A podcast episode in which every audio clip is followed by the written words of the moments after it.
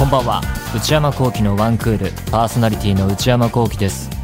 はちがつ最初の放送になります。はちがつが始まりました。皆さんいかがお過ごしでしょうか。東京の天気は、えー、またまた暑い日が続いていてですね、えー、同時にオリンピックも開催中なので、まあなんと言うんでしょう、屋外スポーツには少なくとも全く適さない、えー、気候ですよね。気温が高いのと湿度がね本当に辛くて、もう普通に長時間、えー、外に、えー、いるのは体に良くないような状況だなと日々を過ごしていますけれども、だからオリンピックは夏のオリンピックはこうもっと涼しい時期にずらすか、いや今の時期なんだってやるんだったらもっと涼しい地域でやらないと、南半球とかね、あそれはあるよなと思いつつ、だからあのオリンピックに限らず同じような理由で夏の甲子園もうあんまり好きじゃなくて、なんかこう合理性を感じないというかね、僕はスポーツ好きですけど、どうせならベストな環境でそのみんながこう、まあ、怪我とかはね、えー、練習中に怪我しちゃったとかはあるにせよ、気候ぐらいはねベストな状況でみんながみんな ひゃくパーセント の全力のぶつかり合いしたところで、頂点は誰なんだ、どのチームなんだっていうのが見たいなっていうスポーツ好きとしては思いますね。だからこうオリンピック今の時期ちょっと天気しんどいよなとか思いつつ、やっぱスポーツは好きなんでテレビでやってると見ちゃいますね。まあ、何でも、まあ、サッカーとかテニスが、えー、普段は一番よく見て好きですけど、基本何でも見れちゃうので、やってるとね同時進行でほんとたくさんスポーツやってるから、スポーツ好きには嬉しい時期ですけれども、ちょこちょこ見ちゃいますね。でまたメダリストのこの人がメダル取りました、このチームが金メダル取りましたとかってなると、どの人どのチームにもドラマがあるじゃないですか。えー、卓球の水谷さんと伊藤さんのペアが実は、えー、まあそのファンは知っていただろうけれども、昔から、えー、家族ぐるみで付き合いのあったような間柄でとか、同じ地域出身で、えー、スポーツ少年団から練習してきてとかね、昔の写真とかが出てくると、これ本当によくできたストーリーだなっていう、面白いスポーツ漫画のようなね話とかもニュースで見るのもね好きですしね。ただやっぱりその天気、屋外スポーツに関しては合理性を感じないなと思いつつ、えー、スポーツ好きだから見ちゃうなっていう日々なんですけれども、一方ですね、私最近、えー、大きな買い物をしまして、新しい iPad を買いまして、もうどのくらいぶりかな、もともと持ってたんですけど ななはち 年ぶりに買い替えたのかな。前使ってたのが iPad Air ってやつで、まあ、まあまだ使えるといえば使えたんですけど、やっぱりいろいろゆっくりになってきちゃって、うんでいろいろ新しいのも出ていて、 iPad もすごい、えー、技術が進化してるって聞いたので、前が ひゃくにじゅうはちギガバイト の容量だったんですけど、新しい iPad Pro 買ったら いちテラバイト 単位が変わっていたっていうね。使ってる MacBook Pro より容量大きいですからね。もしかしたらそのあんまり詳しいこと知らないけど、パソコンとしての性能も含めて iPad の方がもう、えー、頭いいのかしらなんていう時代が来てるのかなと思いますけど、まあそうやって技術の進化すごいなと思う一方で、高かったですね。いちテラも入ってるからしょうがないんだろうけど、こんな高かったっけと思って、前いくらだったかなとも思い出せないんですけど、あ iPad 高いなと思いつつ買っちゃいまして、あの良かったところは、そもそもの狙いなんですけど、漫画電子書籍で読むのに大きい画面で綺麗な画面で読めたらいいなと思ってたのが見事に実現して、これ漫画読む道具としては素晴らしいですね。画面も大きいし、えー、美しいし、紙の漫画よりここが優れているなと思ったのが、見開きページの表現ですね。つまり右左、えー、右のページも左のページもどっちも使う、こうめくるとわっとこう画面に広がってくるような、あそこが紙で読んでるとどうしても真ん中の真ん中の部分はちょっと潰れちゃうというか、こうペタッとこう一枚絵で見たいなっていうところが、これなんかこれページ外す勢いでグイってこうやらないと見えにくかったりして、これはえー大きい iPad で見たら映えるんだろうなっていうふうに思ってたところが、見事にそれが綺麗に見れたので、そこはいいなと思いました。一方でネガティブなところは重いところですね。これもしょうがないんですけどね、本当に薄くなってるし技術進化してるなって思ったんですけど、やっぱりそのタブレットなんでソファーとかにね転がりながら、えー、とかでこう仰向けに寝て、で iPad をこう上に持ち上げるような形だとちょっと長時間は辛いなっていう、すごい腕力のある人だったら全然疲れないのかもしれないですけど、ちょっとこう持ち上げてダラダラしながら、えー、なんか読んだりしたいなっていう時はちょっとあんま長い時間疲れるかなっていうくらいですかね。だからもう本当これがまずいのが、iPad Pro を一つ買ったことで、なんかこれはこれとして大きいの一つあるから、もうちょっと軽いやつも欲しいななんて思っちゃったりしていて、これがやばいなと思ってるところですね。まあ、iPad Pro 全然性能の方はあの進化した部分は多分活かせてないんだと思うんですけどね。 D マガジンあと読んでるくらいだし、多分あのリモート収録とかにも使えると思うんですけれども、ガレージバンドとかもサクサク動くらしいから、ただそういうことはまだ全然試していなくて、まあ、パソコンでいっかと思ってやっちゃってるんですけども、まあ今後いろいろ活用できたらいいなと思っております。それでは内山昂輝のワンクールスタートです。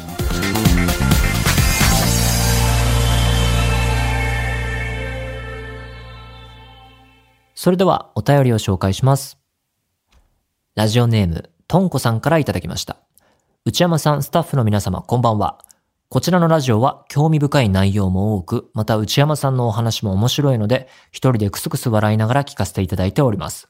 ワンクールを知ったのはここ最近のことなので、過去の放送もポッドキャストで少しずつ拝聴しているのですが、一つ気になったことがあります。それは時計の秒針のような音が聞こえることです。毎回ではないのですが、ワンクールを聞いていると時計の秒針のカチカチという一定のリズムを刻むような音が聞こえてくることがあります。リモートではなくスタジオ収録の時に聞こえるので、収録するスタジオに置いてある時計の音でしょうか。聞こえてくると気になって内山さんのお話に集中できていない自分がいます。ラジオについて詳しくないので、収録に必要なものなのか、それとも私の空耳でしょうか。何の音なのか教えていただけるとスッキリするので嬉しいです。ちなみに、シャープさんびゃくさんじゅうはち、さんびゃくさんじゅうはちかいの放送でも聞こえてきました。読んでくださりありがとうございます。とても小さな話ですみません。個人的に気になったのでメールさせていただきました。これからも内山さんのお話楽しみにしてます。とんこさん、これはね、小さな話ではないんですよ。やっぱりバレたか。これは、私、内山昂輝もクレームを出してた案件です。これはとんこさんのおっしゃる通り、文化放送のスタジオにあるアナログ時計の音ですね。おそらく僕もリモートで撮り始めて、そっからまたスタジオ収録復帰して戻った時に気づいたんですけど、やっぱりノイズに敏感になってるっていうか、自分が撮る側に回った時に結構そういうのに敏感になって、スタジオにいてもカチカチ微妙に、じゃあいざ収録始めるぞってこうドアも閉め切って、もうスタジオってそうするとすっごい静かになりますから、じゃあやるぞってこう無音の中でカチカチカチって、あ、なんか聞こえないなんか聞こえないっつって、作家さんとかになんか聞こえないって言って、これかってなったのがスタジオの机の上にあるアナログ時計。これとんこさんも言ってるけど、収録に必要なものなのかが僕にもわからないっていうか、あれいらなくないって話してて、まあでも、ま、これずっとあってみんなこのままやってるんでって言われたから流されて撮っちゃったけど、やっぱりバレてるじゃんねえ。だからもう今またリモートで撮ってますけど、スタジオに戻った時あの時計がを見つけたらもう拳でドーンってやって壊しておくんで、もうノイズを減らしていく方向性でまた頑張っていきますので。あれでもなんでなんだろうな、なんか教えてもらったっけな、あの時。普通そういうところスタジオだと時計置かなきゃいけなくて、なんか置くとしたらデジタルのカチカチ言わない時計置きますけどね。なんであれが必要なんでしょう、さっぱりわかりません。文化放送の皆さん、ぜひ教えてください。それでは何でもいいので送ってみてください。皆様からのお便り引き続きお待ちしています。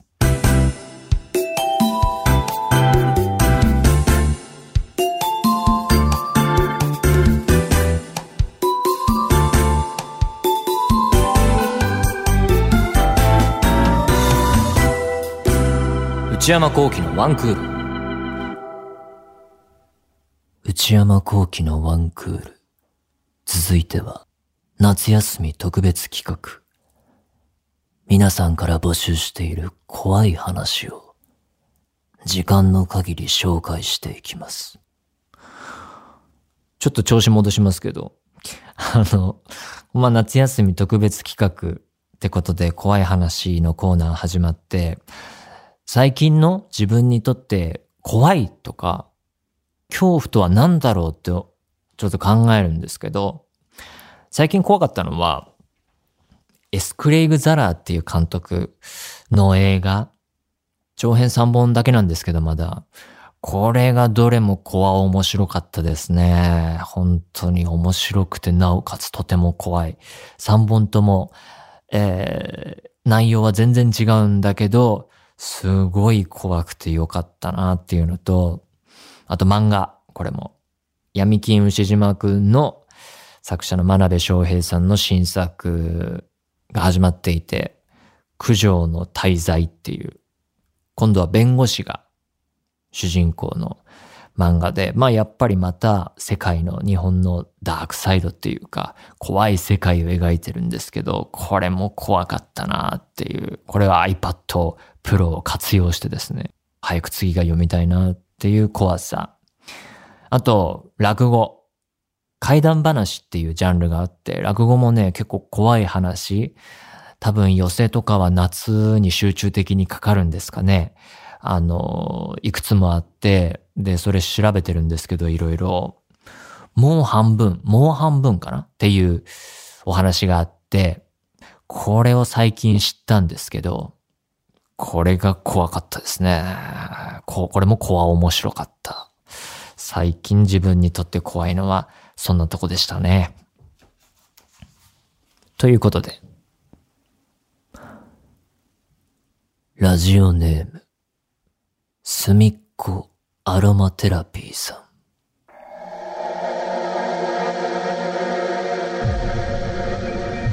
じゅうごねんほど前、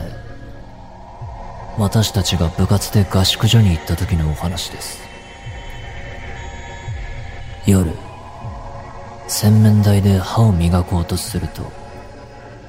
窓の外にうずくまる小学生くらいの男の子がいました。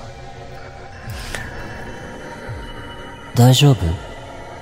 と声をかけても、ただ首を振るだけです。そこでハッと気づいたのです。洗面台があるのはさんかいだということに。つまり、男の子はさんかいの高さに浮いていたのです。内山さん、スタッフの皆様、こんばんは。いつもラジオを楽しみにしております。この話は私が高校生の時に部活の夏合宿で先輩に聞いた話です。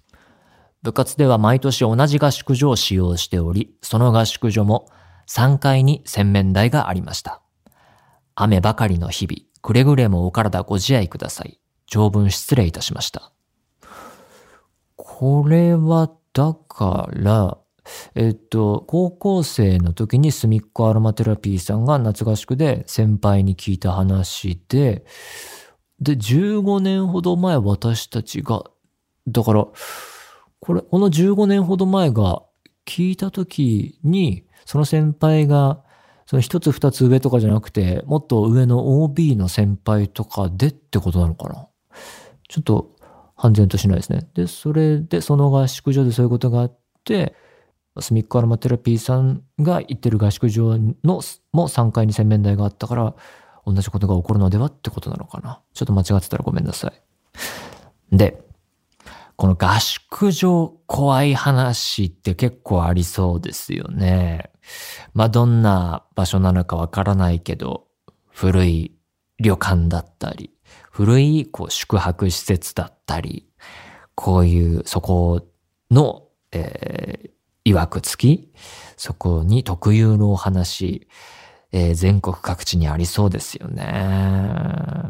ただこう自分で読んでいて思うのが怖い話って、まあだからこれは、まあ、ジャンル的に言うと不思議な体験、ちょっと恐怖系の不思議な体験って言えるのかなと思うんですけど、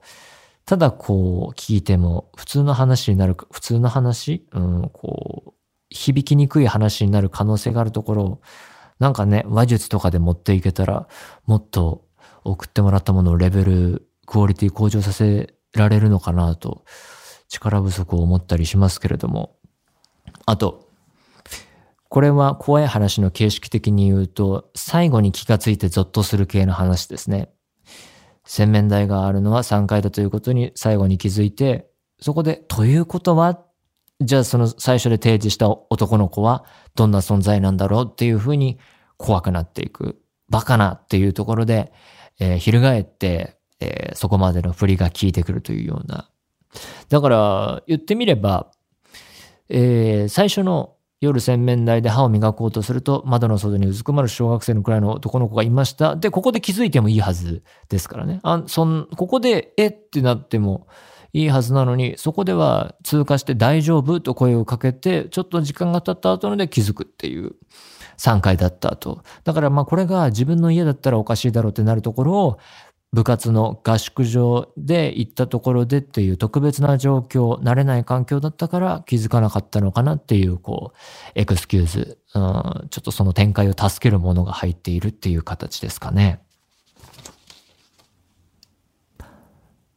ラジオネームさくらさん、北海道じゅうきゅうさいの方。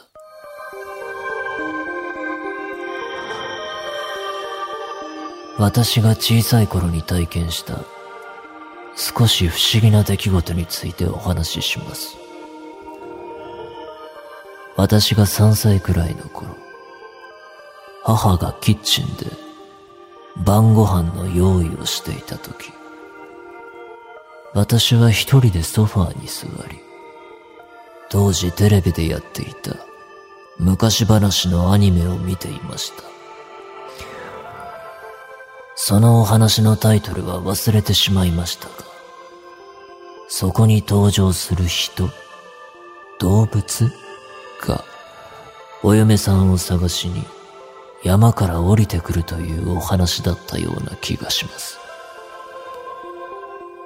そこでいきなり私はなぜか何か怖いことが起こる気がして、身動きが取れなくなりました。するとテレビの中からその人か動物のようなものが出てきて、お前俺の嫁になれというのです。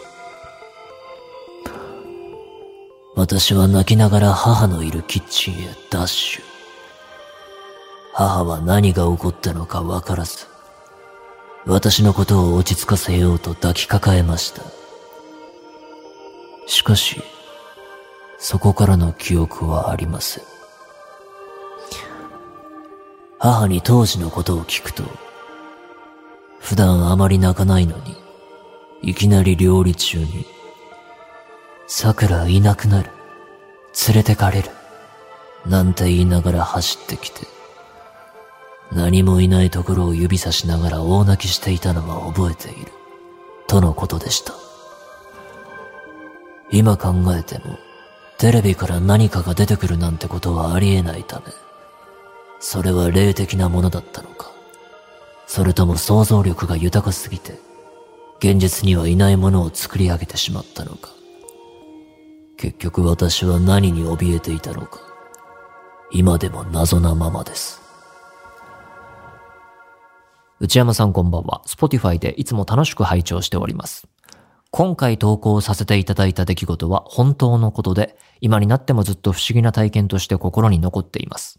そのお話を調べようとしてみましたが、似たようなお話はあっても記憶に残っている場面が出てこなかったり、少し内容が違う気がして結局わかりませんでした。これはあのテレビでやってた昔話のことね。えー、当時の家はキッチンからリビングが見える構造で、母も私の様子をしばしば確認していたそうですが、ただ真剣にテレビを見ていただけで寝ていたわけでもなかったようです。だから夢とかではないと。長々とすみません。怖いお話というより不思議なお話でした。えー、顔文字がついてます。このテレビの中から人か動物、かっこはてなのようなものが出てきて、お前俺の嫁になれよ。なんとも言えない話ですけど、これは完全に映画リングのラスト。あれですね、完全に。で、このアニメに限らず昔話の怖い話って結構たくさんありますよね。で、現代のホラーとか、えー、日常に潜む怖い話とはまた違う雰囲気の世界観だから、ちょっと手触りが違う怖い話でゾッとする昔話多いですよね。なんか伊集院さんがラジオで、えー、紹介してたのとかも確かあったなとか思い出しますけどね。伊集院さんといえばあの怖い話で赤いクレヨンっていうやつを確か伊集院さんが創作したんだったかな。あれも怖くて僕はとっても印象に残ってますね。ラジオネーム、青いリンゴ。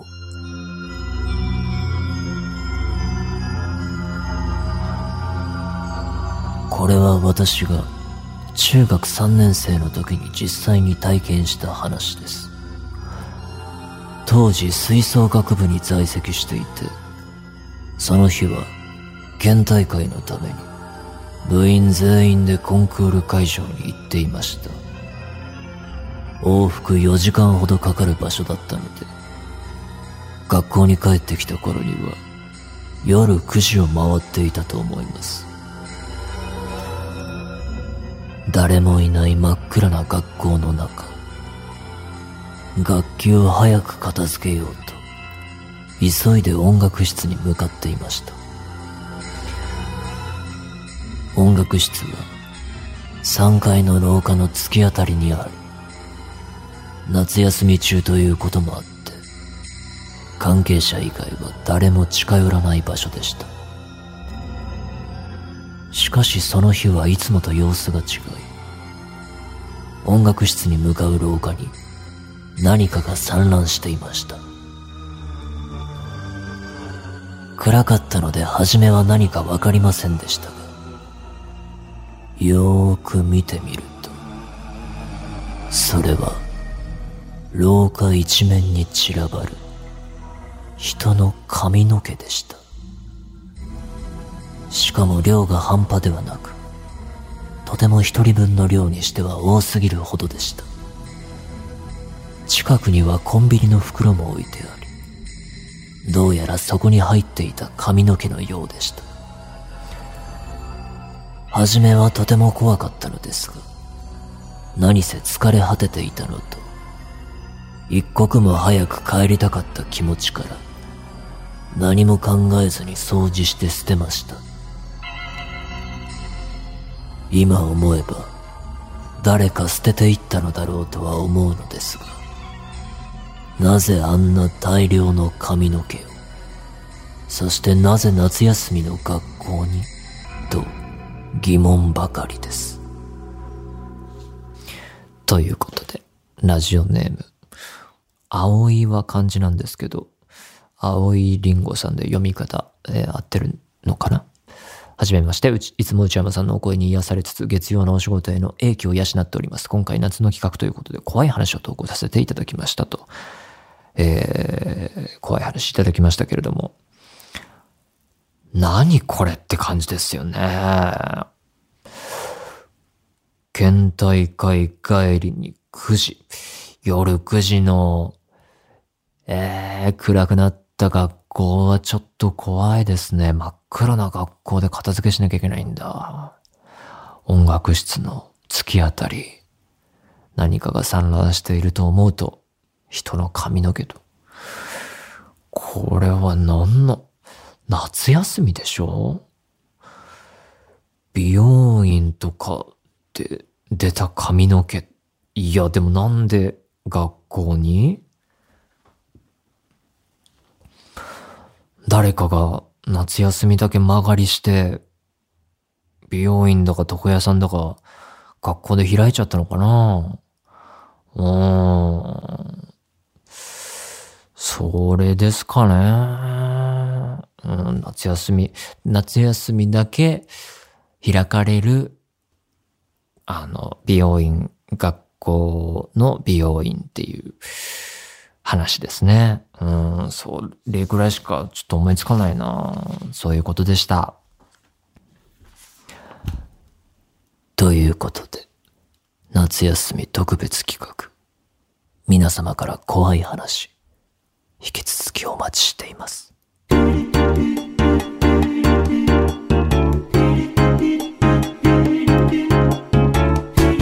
内山昂輝のワンクール。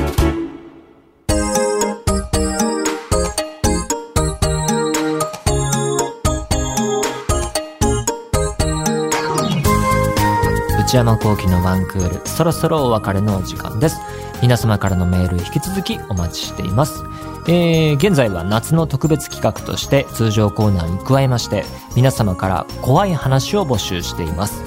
怖い話、実際に体験した話でも結構ですし、創作、作り話でも構いません。ただ創作の怖い話である場合はそうであることをちゃんと書いてください。よろしくお願いします。そして内山昂輝オフィシャルノート、内山昂輝の踊り場、毎週木曜の夜に更新しています。えー、現在はですね、にせんじゅうごねんの映画ランキングを振り返ったのがいちいまでやっとたどり着いて、えー、映画ランキングはここで一旦中断して、またそこから先のやつもやりたいなと思っているんですが、えー、次回以降はちょっと違う内容をお届けしようかなと思っております。踊り場公式ツイッター、YouTube チャンネルもありますので、そちらもぜひご活用ください。すべてのメールはこちらのアドレスへお願いいたします。ワン アットマーク ジェイオーキューアール ドットネット、オーエヌイー アットマーク ジェイオーキューアール ドットネット。 番組公式ツイッターアカウントは、アットマーク オーエヌイー アンダーバー ジェイオーキューアール です。こちらもぜひチェックしてください。この番組はポッドキャストと YouTube でも配信中です。ポッドキャストはポッドキャスト キューアール、Spotify、Amazon Music などで、YouTube は文化放送エクステンドの公式チャンネルで配信しています。更新は火曜日の夕方の予定です。それではまた来週、さよなら。